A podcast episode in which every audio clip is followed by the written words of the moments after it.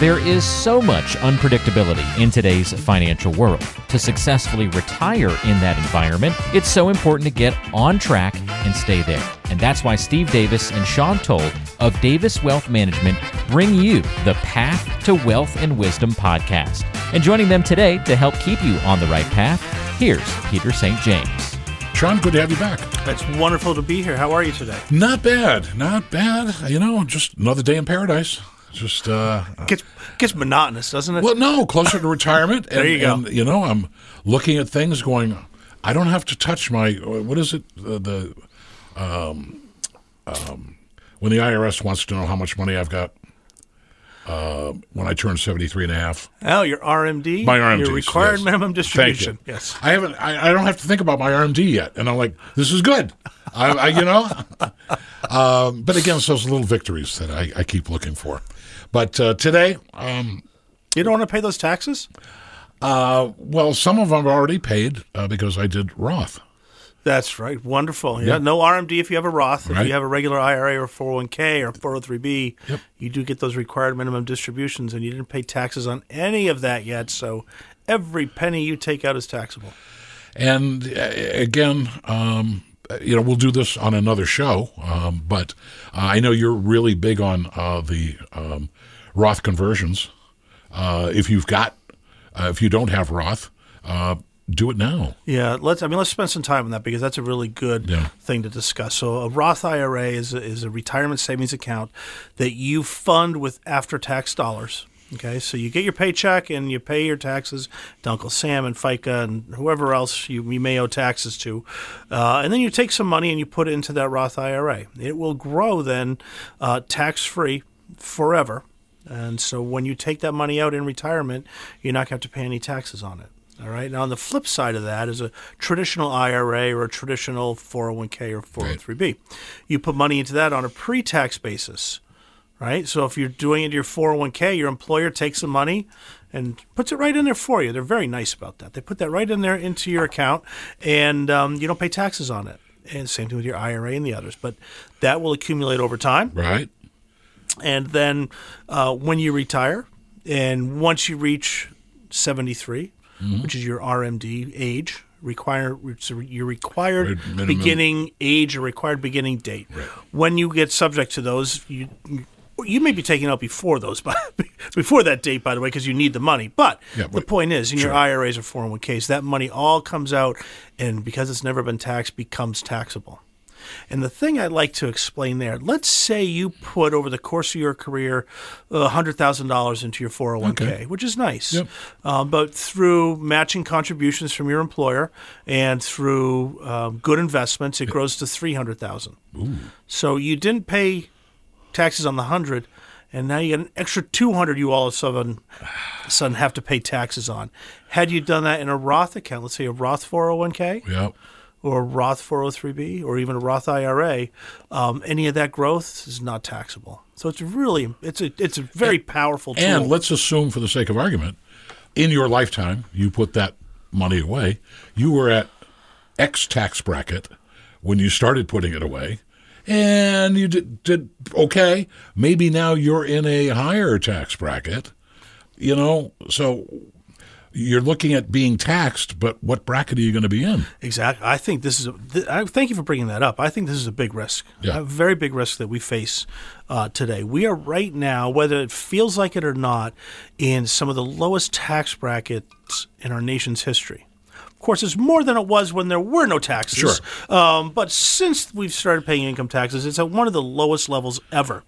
And so you may find yourself not paying taxes on those 401ks now and then taking the money out in retirement at a higher tax bracket than you avoided today. Right. I say pay the tax now, knowing it's low, and then take it out in the future tax-free. Now, if you're in the 37% tax bracket, okay, it probably makes sense for you to put your money into a regular IRA or a 401k because it's unlikely you're going to be in the highest tax bracket in retirement than you are today. But for most of us, I think putting money into a Roth now, paying the taxes to Uncle Sam, and letting that grow tax-free works for the vast majority of people. What if people are close to retirement, within 5 years? Is it still make sense? It can. Yeah, okay. It's all going to be situational. And I don't want that to be a cop-out, because I say that a lot. Well, it depends. But it does depend. It depends on how much they've saved. It depends on how much their Social Security is. Social Security is. It depends on how much they're spending. It depends on what this blend is between Roth and IRA and then what we call non-qualified assets. That's money you just invested or put into savings on the side. Yep. You got to bring all those things. Well, that was my point. There is no one size fits all. No. And just, it could make sense. It may not make sense. It depends on your situation. That's exactly right. Yeah. Right. And so we sit down with folks. As a fiduciary, I want to sit down and make sure that I understand exactly what's going on and make the best recommendation possible. Yep. And that recommendation for some folks might be, you know what? We're not going to do any Roth conversions for you because it doesn't make sense. With some clients, they're still working. They're making good money. Right. And they realized the tax situation. They said, we want to do some conversions. I said, you know what? I don't think I would do your conversions now because it's going to bump you up into a higher tax bracket. Let's wait until you retire. Let's postpone Social Security if we can afford it. Ooh. Then you have no income whatsoever. And let's do some conversions and try to keep them at a really low tax bracket. That's one of the strategies we'll use.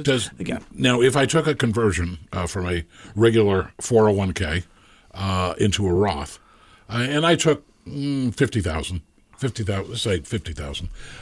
paid the taxes on it, does that automatically kick me up to a higher tax bracket? In the year you do the conversion, it's not automatic, but what you do is you add in, you've got your W-2 earnings, right. You've got your 1099s. That could be if you're self-employed or if you've got dividend or interest, interest-bearing accounts. Right. Then you're going to add that Roth conversion in there. So that's going to add to your adjusted gross income, from which they then calculate what your taxes are. But that's only one time. Only one time. So you do. Let's say you add 50 this year. Yep. You get taxed on it, and let's say you do 50 next year. You're going to add it to those things again. Yep. You're going to calculate it again. The risk you run. The calculated bet, if you will, the risk you run is we could have higher taxes, next year. And in hindsight, we should have done it this year. But, you don't know, but you got to keep an eye on legislation and what might be coming down the pike. No kidding. But again, a conversation you should have with your fiduciary. And if you don't know what a fiduciary is, you're in luck, because we happen to have one in the studio who's going to tell us what a fiduciary is and what they are supposed to be doing. It's a very easy definition explanation. A fiduciary is somebody that puts his or her client's best interest first. Okay? That means whatever the recommendation is has to be first and foremost in the client's best interest. Let's compare it to a somebody selling you a car. Okay, and I don't want to pick on car salesmen. I was going to say salesmen. Poor car dealers. We always seem to. Yeah, I know. Okay, fine. No, you could put this. It could be a car. It could be somebody selling you a motorcycle. Yep. Well, maybe a house. Stock. Whatever. Let's go back to the car. Okay. Okay. You say, listen, I've got I need a business vehicle. I carry around some tools. That I need to put in the back of a pickup truck, and I travel on the highway, and blah blah blah, and that's what I need. And probably the best thing for you, I don't know. I'm thinking maybe a half-ton pickup, or maybe one of those vans that you can put your stuff in, right? Let's say it's the half-ton pickup. I like the half-ton, and then the car salesman upsells you. Says, well, you know what? You should probably get the 3,500 because that's going to be a bigger, beefier vehicle for you. Well. Carry heavier tools, whatever it might be. But the fact of the matter is that person doesn't need to carry heavier tools. They're driving on the highway. They're not, they're not plowing. They're not towing. Yeah. But the car salesman's not a fiduciary in this instance, and is upselling them. But it's not really in the client's best interest in that case. Got it. Sorry, car dealers and salesmen, but just an easy example. Yep. No, it makes sense. But a lot of people would say. If they go to a brokerage house saying, I wanted to buy stock, then I'm hearing from that person, this is a great deal. Trust me. They've heard it before. Right. So how do you distinguish? There's different standards of care, if you will, from advisors or brokers or whatever you're going to want to call them. If somebody's not working with an advisor and they want to because they realize they need help and some advice and somebody with expertise, I would suggest that they look for one that has passed their Series 65. That is means that individual's a fiduciary. There's other series that you may hear, a Series 7, a 6, and other things.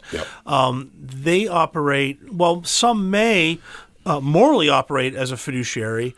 So in that car scenario, an F3, a 350 or a one-ton truck for somebody is suitable. They can still drive around and do things. It's okay. A half-ton would have been better. But the one-ton, it still works for them. Yep. That's the difference here. Okay, I got it. Now, what did you have to do to – you said there was a license, a 65? It's called the 65. Okay. Right. Is there a fiduciary oath you have to take, a secret handshake? Do you have meetings? What's the process involved, or do you just wake up one day and say, "I'm going to be a fiduciary"? No, you have to study and take a proctored exam, and pass that exam to become a Series 65 licensed individual. There's ongoing education that we stay involved with. Really, anybody should be doing that, Peter. The world is changing, the markets are changing, the industry is changing. You have to stay educated on everything that's going on in order to provide that best advice you can for your clients. So we're constantly educating ourselves as part of being a fiduciary to make sure we are providing that best advice. Now, I think, and we've talked about this on the show, that education is first and foremost with Davis Wealth Management. You guys are huge on that. You were the only person I know who went to Social Security school. Okay? But because people don't know, because Social Security gives you answers, yes or no. They're not telling you what you should do with your money, when you should take Social Security. That's not their job, right? And so you've gone. So yeah. I understand this is an extension of things you've already been doing. Indeed, it is. Let me talk about the Social Security Administration really, really quickly. Okay. The people that work there are incredibly helpful to the extent they can be. Yeah. They're courteous. They're helpful. They really want to help seniors as they're trying to determine how to claim Social Security. And I did not mean to disparage them. Exactly. Okay. No. But sometimes people do. Like when we talk about the federal government, it's not really held very high standing. No, true. But the folks at SSA, at the Social Security Administration, are really wonderful individuals, and they will do as much as they can to help you. They're limited, however, in terms of how much they can help you. So they really can't provide advice or help you identify strategies for claiming Social Security. And that's where somebody like me, I took the National Social Security Advisor exam, which was much harder than the Series 65, by the way. Really? Yeah. But I took that exam, and it's like reading War and Peace. But I can then help people understand a little bit more how you can claim Social Security and the pros and cons of when and how to do that. And oftentimes I'll be able to provide advice that simply the Social Security Administration is not allowed to provide. Yeah. That's really what I think holds a lot of them back. They're just not allowed to give advice to the callers. But to my point, if you call them, say, hey, when should I take my retirement? They're not going to tell you. They can say, well, you're eligible at 62. Yeah, yeah. And if you were born after 1960, your full retirement age is 67, and you can wait until 70. And they may be able to provide a little bit in between. But for the most part, no. This is why you need to talk to somebody like Sean to say, okay, what about – now you need to factor it in as part of your retirement, not as the be-all, end-all. Well, see, that's exactly it. Oftentimes people look to us and they think, well, you're just a portfolio manager. You're just going to manage our money. And, making sure that the money is working best for our clients is certainly a big part of what we do. But we also help with Social Security. We're going to help with Medicare. I talk to folks, a client wants to buy a second home. I said, let's look at what that's going to entail for you. Sure. So help them identify all the costs that are going to be involved in that, and then help them identify what that looks like, 5 years down the road when they are retired. Can they do they have the ability to own that second home? And so we'll help them with big decisions like that. So a financial advisor, really, especially a fiduciary advisor, should be really involved or privy to a lot of what's going on in one's financial situation. It's really important to understand everything that's going on so that, again, we can make that advice that's in their best interest.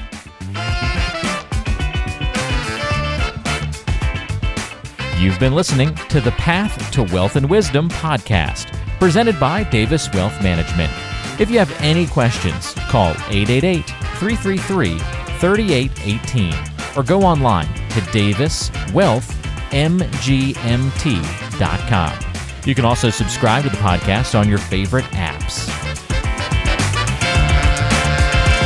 Investment advisory services offered through Brookstone Capital Management, LLC, BCM, a registered investment advisor. BCM and Davis Wealth Management are independent of each other. Insurance products and services are not offered through BCM, but are offered and sold through individually licensed and appointed agents. The opinions expressed by Davis Wealth Management and guests on this radio show are their own and do not reflect the opinions of this radio station. All statements and opinions expressed are based upon information considered reliable, although it should not be relied upon as such. Any statements or opinions are subject to change without notice. Investments involve risk and, unless otherwise stated, are not guaranteed. Past performance cannot be used as an indicator to determine future results. Any strategies mentioned may not be suitable for everyone. Information expressed does not take into account your specific situation or objectives and is not intended as recommendations appropriate for you. Before acting on any information mentioned, please consult with a qualified tax or investment advisor to determine if it is suitable for your specific situation. This program is designed to provide accurate and authoritative information with regard to subject covered. Registered investment advisors and investment advisor representatives act as fiduciaries for all of our investment management clients. We have an obligation to act in the best interests of our clients and to make full disclosure of any conflicts of interest, if any exist. Please refer to our firm brochure, the ADV 2A Item 4, for additional information.